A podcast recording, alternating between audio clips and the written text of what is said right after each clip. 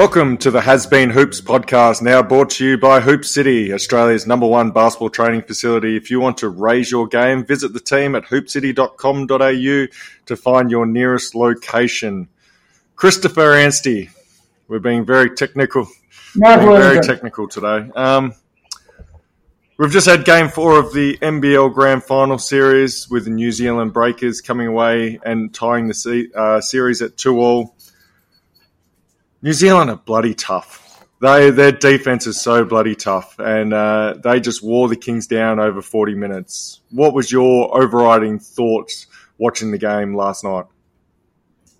My, my, I agree with you. My, my, my thought is that, or one of my thoughts is that they were very tough defensively. My overriding thought was that, in all I've known through basketball, and I think you'd agree, is that you never get to a championship series as a player, as a coach, or as a fan and expect it to be the highest skilled game for the season because it is so tough but you don't expect it to be that bad either offensively. I, I don't think the defense was that good that you hold the top team in the league to 20, what, 27 points odd at halftime, 30 points at halftime. There were just so many turnovers, so many uncontested missed shots. Um, if I was the NBL, coming off the back of again that, that FIBA window, what you've got is an incredible contest, but not a very high standard one on the offensive end. We do give credit to the defense, and it has been very solid, but not that solid. Um, I think that the NBL would be very pleased, and I think in their heart of hearts, if they're able to get over the line in Game Five, the Kings as well would be very pleased that they get another opportunity to put 80 18,000 people in the Kudos Bank Arena in Sydney, and you know the, the business side of this series will be much more positive given the result in New Zealand. Is that why Larry Um, Kestelman publicly wanted New Zealand to win Game Four? Yeah, but uh, you know what? You know I didn't mind what he said because the way I heard it was that he wanted a game five and he wanted equal footing on a game five. And I think if you asked Adam Silver who he'd prefer to win the championship, he'd say he wants to go to game seven in the championship series. So that's all I took it as. Um, but no, I, I think that the, the, it's tough to pick a standout. You know, uh, Brantley for New Zealand's been great. Um, Will McDowell White had, had he has had his moments. You would have said Justin Simon if, if the Kings had have wrapped up in Game Four would have been MVP. Um, I've really really enjoyed Angus Glover. Um, Sixty-two minutes he's played in this series and plus minuses and everything, but plus thirty-nine. And even in the ten-point loss, he was only a minus one in that game, but good things happens for the good things happen for the Sydney Kings when Angus Glover's on the floor, and I just think he's been exceptional uh, this series. What did you see? As a casual basketball fan, um, well, you don't probably see the things that we see. Uh, you had been a coach at the highest level. Uh, I've coached in NBL one. Uh, as players, when you do a film session, coaches like to look at the first couple possessions to see what your intent is. And New Zealand came out with fantastic intent. Their defense was just on point. The rotations were there. They were physical. They were bumping well above the three point line.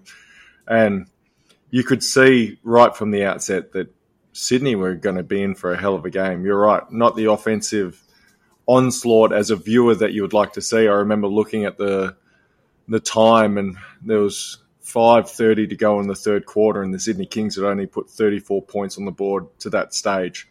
And if it's going to be that type of game, New Zealand's going to win that type of game every single time. Um, I think for Sydney, uh, there was a lot of frustration there. Um, they would have probably liked to have just wrapped it up and not gone to war one more time with this team because the longer it drags out, the more it sort of favours the New Zealand Breakers.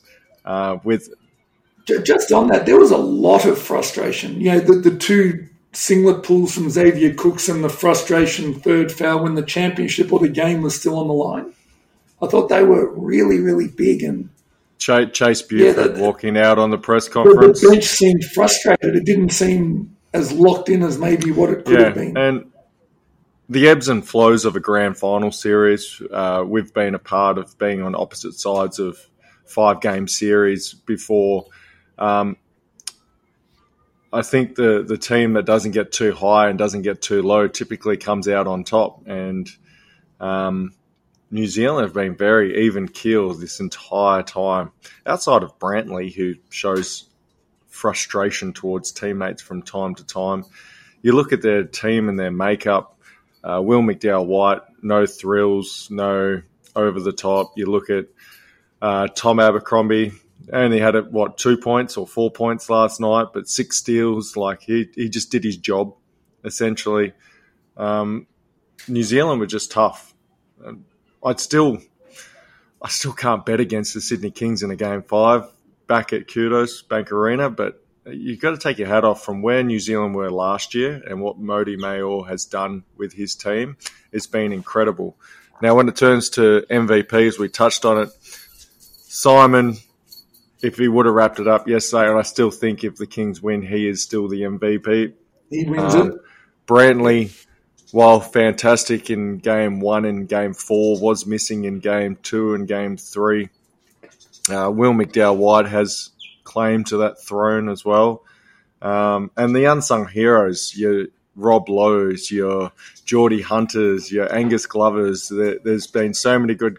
Well, go, go, back to game one when you called Rob Loe as being potentially the X factor, the X factor, and the guy who might find himself playing small minutes. So we'll give you a little bit of a pat on the back. Well, getting that one and, right. and he's had to because Dererk Pardon has been a non-factor uh, essentially getting a lot of open looks. Open, uncontested jump shots in championship games are priceless for good shooters. And that's exactly what he's getting. They're getting probably more easy looks than the Kings are getting, which is surprising. I think, and it's interesting, there's been a lot of talk about the Sydney Kings pick and roll coverage. They like playing in that drops coverage they they the only adjustment they made from games one to game two and three was they told their guards to fight over and be better. And Justin Simon was just that. He was just better. But in game four, you saw Will McDowell White with his floaters, his runners, getting in his feet into the keyway. Um, I would love to see Suarez, Geordie Hunter just take another half step up. Uh, and then be really good at knowing when to switch once they get underneath the foul line. Uh, all technical aspects of it, but um, it's been a it's been a fascinating chess match between two great teams and two quality coaches so far. Tell me this: we we had a message before we came on, and we, we thought about talking about it. We'll give a little shout out to to Stave. Um, the Sydney Kings you read social media from their ownership group, you hear their players speak in press conferences, and they've really built up this everybody hates the Sydney Kings mentality internally. And that's fine, but do we? Did, before they built the narrative internally, did anyone actually hate the Sydney Kings? I like them. I like their owners. They're all a great group of people. I, I like their playing group. They, I, I, don't think they were that abrasive. I think the wider basketball community is always almost bought into the narrative. Oh, they're telling us not to like them, so maybe we won't. Is how do you see that? It's a really interesting tactic. Sometimes you need to build your own motivation. I, I, I go back to the Jordan documentary where if he didn't have anything, he'd tell himself something to make it personal. And um, it seems like they've told themselves that they're hated. Um, and they are. The, the they're disliked by the basketball public now. You're either a Sydney Kings fan or you're going for whoever the Sydney Kings is playing against, essentially. Um, I think Paul Smith has been a big driver of that. Um, I think Chase Buford, Chase Buford hasn't changed. Like Chase Buford's been Chase Buford. Uh, I see a lot of stuff about him being a crybaby and stuff like that. Uh, Chase is an emotional coach. He, he wears his heart on sure. his sleeve. Would you prefer him to sometimes do it in a better manner? Uh, who, who am I to say it? Who are you to say it at the end of the day? You, well, you, you know, the emotional coaches you've played for, oftentimes they're the ones that the players really love and, you know, circle the wagons with. They're, uh, did, did you have an opinion on walking out of the press conference? Um, having been in those situations, I think it would probably be important, and I and I haven't seen it. Is probably the context of the lead up to the walking out. I don't know everyone's seen uh, the question about the physicality, but maybe I need to see the whole press conference because sometimes uh, journalists try to trick you or annoy you with. Uh, well, I, I, must say that let's just get there instead of talking around. The New Zealand media have got a long way to go to catch up to the quality of questioning that the Australian basketball media present at press conferences. There's, so you listen to it all? Simple questions that shouldn't be allowed to get through the cracks at an NBL championship press conference. I'm not giving him a bailout. There are some basic questions when you go to New Zealand and play the breakers from them. And, and, it's frustrating as a coach and it's frustrating as a player, especially if you have to reword things uh, or you're you're answering the same question that's just being reworded in a different way. Um, I don't think the Kings necessarily have a problem with the physicality of the New Zealand Breakers, or or question that they they're not up to the physicality. Um, yeah, I, I, I don't. I don't have a problem. You know what? The physicality is an, an interesting one because I would say to you that for a number of players, the most physical element of a basketball game is the conditioning element of it, the, the speed up and down. And that's the one thing that the Breakers have taken away from the Kings in this series. The Kings want to play fast, they want to play a high possession game. The Breakers haven't allowed them to do that.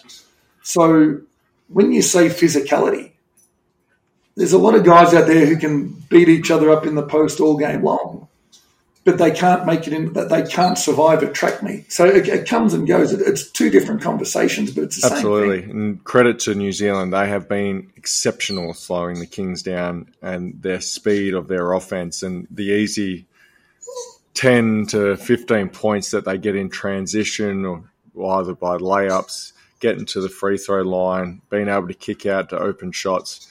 That just hasn't been there for the Kings this series. Uh, we showed we've seen glimpses of it in Game Three when it was a bit of a blowout come the second half, but New Zealand uh, and something for people to watch when you're watching. Um, Walton Jr. dribble the ball down the court, and it could be a semi transition you see all five guys behind the line of the ball. The plugger is in that position where he can't get to the middle of the floor to try and create cracks. Everything that they did in game four was try and break them down off a one on one, either through the post or through Walton Jr. at the top. And New Zealand's defense was just too good uh, and and was stingy. And you know what? If Walton Jr. has to put on seven moves to get a free throw line jumper, and he makes it, you say well done to him at the end of the day. But he's had to work bloody hard to get his points. You know what? It's a, it's an interesting conversation for another time. That so many best of the best players you speak to, what the knock, if there is to be had one on the NBL right now, is we're so uh, system dependent, where we're dependent on execution to get our shots. In a five game series, you take that away we, we, we really start to see which players can create their own shot in a confined space and what teams look like when they take that away. So it's a conversation for another time, but I think you're spot on. New Zealand, you described them keeping the ball on one side of the floor, having them try to penetrate into a crowd, not letting the ball move side to side and shift the defense. They're attacking a stagnant defense so often. Um, Hey, no, I'm going to do let something. me do something. Stop the press. Stop. Like, yeah, Stop okay, you do it. You do it. Go. We're going to give a umpire credit where credit is due. And even though I feel a little sick inside, and it's mainly because it's a public holiday on the East Coast and I can't have a beer with my mates, Michael Aylen.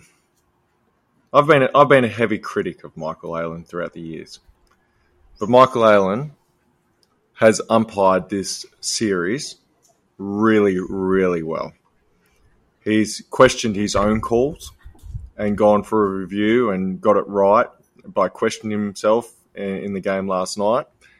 He overturned the Rob Loe charge on Shaun Bruce. Uh, That was the best call I've seen this series, and that's what the NBL needs. That uh, so, Michael Aylen, I know you're probably not listening, but well done.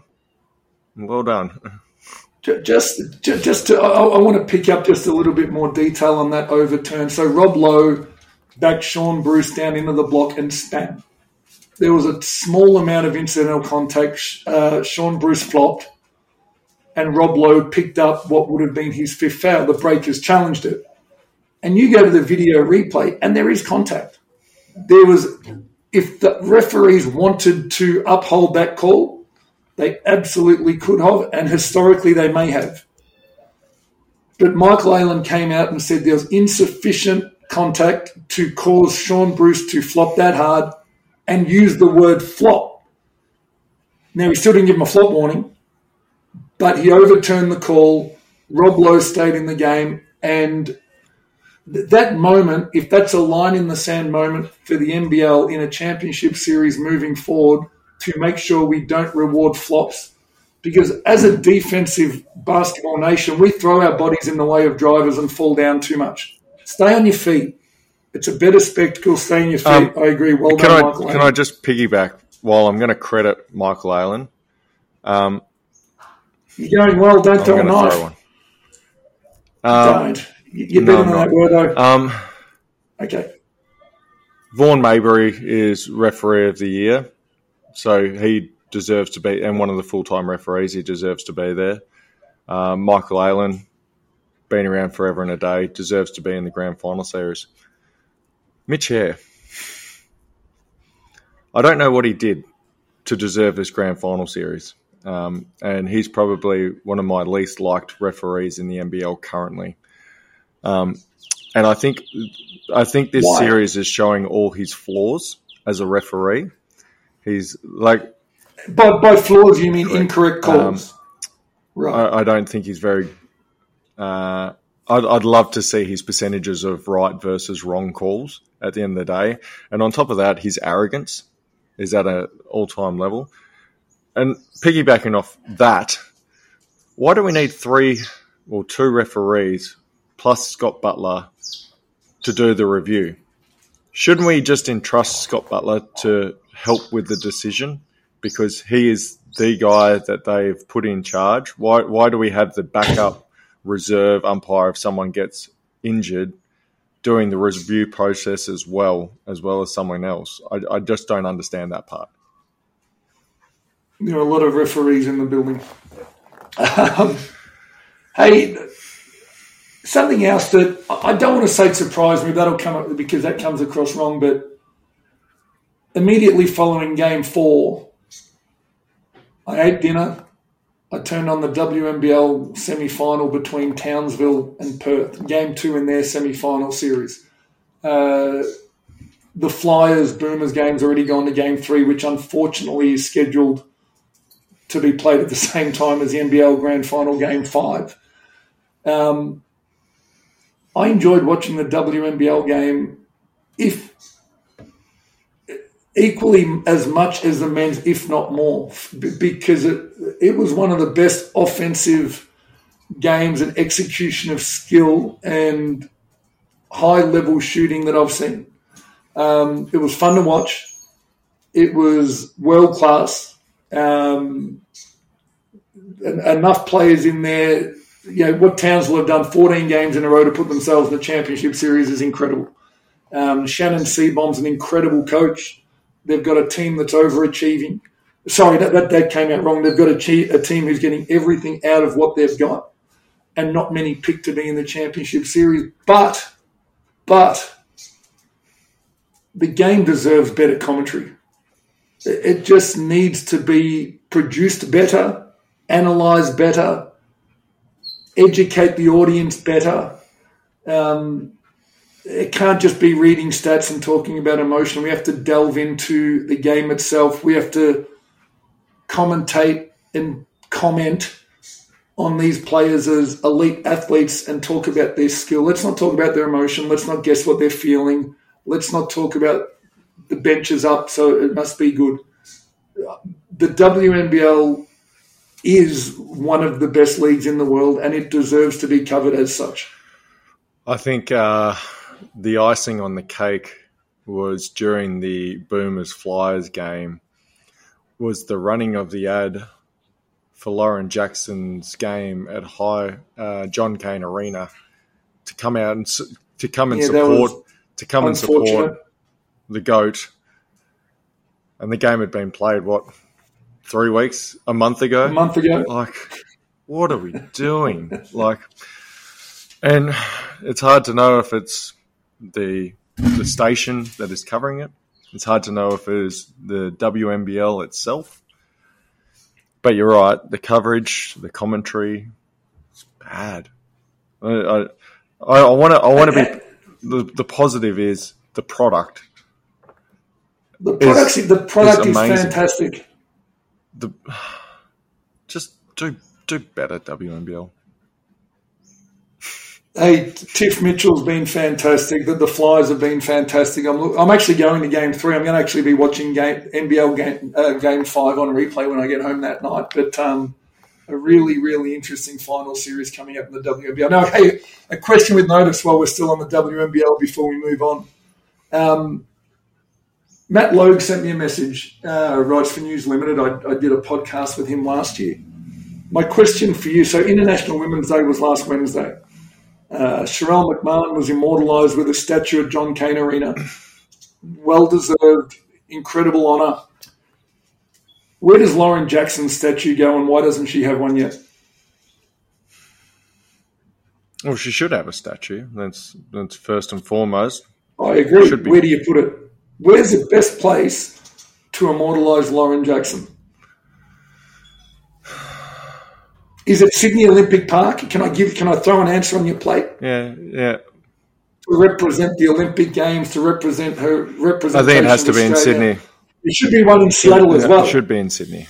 It should be in Sydney. Um, yeah, her run during the Sydney Olympics, her run during the World Cup, uh, being a blue blue bagger herself from Albury Wodonga it should definitely be in Sydney, but she definitely deserves a statue. She de- she deserves so much more. Like she is one of the greatest female athletes Australia's produced. She's the greatest Australian basketballer we've ever produced. Um, yeah, I, would I'd say Sydney Olympic Park would be the right location for it. Well, let's definitely hope we see that sooner rather than later, maybe next year. Hey, um, our Hoop City Raise Your Game segment, we nominate a player who's raised their game or someone who needs to get into Hoop City to raise theirs. I'm going to give you the two that we uh, that didn't quite get over the line, and I'll let you announce the winner here. But um, I threw Michael Aylen in. Bugger it. I know it's not an award for referees, but they deserve to be recognised as a um, as a nomination. So for for what we spoke about before, uh, we nominated Michael Aylen for getting the review and the refereeing of this grand final series really, really right. Um, based on your link to the Wizards and Xavier Cooks heading over there, and I think a lot of people paying closer attention to what they're doing. Uh, Kristaps Porzingis glimpses of his old unicorn self. He had his 43 point outpouring, and it seems like every day we turn an NBA game on and someone's got 40 plus. But uh, I'll let you award this week's Hoop City Raise Your Game winner, and it's one that we are. Uh, well, we're unanimous on. We, we think this guy deserves yep, it. we're, we're sticking local again, and that's with Angus Glover. Drop the G's. He has been unbelievable. He's been the steady hand that the Sydney Kings have needed. If he wasn't playing, uh, New Zealand would have wrapped up this series already. He has been consistent with his shooting. He's been great on defense. Um, he's getting deflections. He's in the right spot defensively. Uh, and he's just been reliable. So, to you, Angus Glover, well done for raising your game, especially in a grand final series. And I believe he is out of contract after this season. So, I would assume there will be a few clubs circling his name, especially. I think he's been great all year, by the way, but especially after this grand final uh, series, that he deserves a decent sized contract coming out, and he, would probably be starting in a lot of NBL teams. Absolutely, and proven that his body's now holding up. He's done it harder probably than any player in the NBL right now with the knee injuries he's come back from. Hey, um, let's flip it across to the NBA. We're right at the end of the last episode. We ran out of time. We, we were about to discuss if the New York Knicks were legitimate. They'd won nine in a row. They were flying. Jalen Brunson, Immanuel Quickley, uh, RJ Barrett had been playing better. Um, then they go and lose three in a row, including a loss to the Charlotte Hornets. Um, are, are, the New York Knicks legitimate? What is this slump? Um, I think we all expected a, a, Cleveland, New York four versus five first round of the Eastern Conference Finals. Uh, sorry, of the, of the playoffs. Um, where do you see the Knicks? They're not a championship contender, and this is why. Uh, Julius Randle is the equivalent of fool's gold.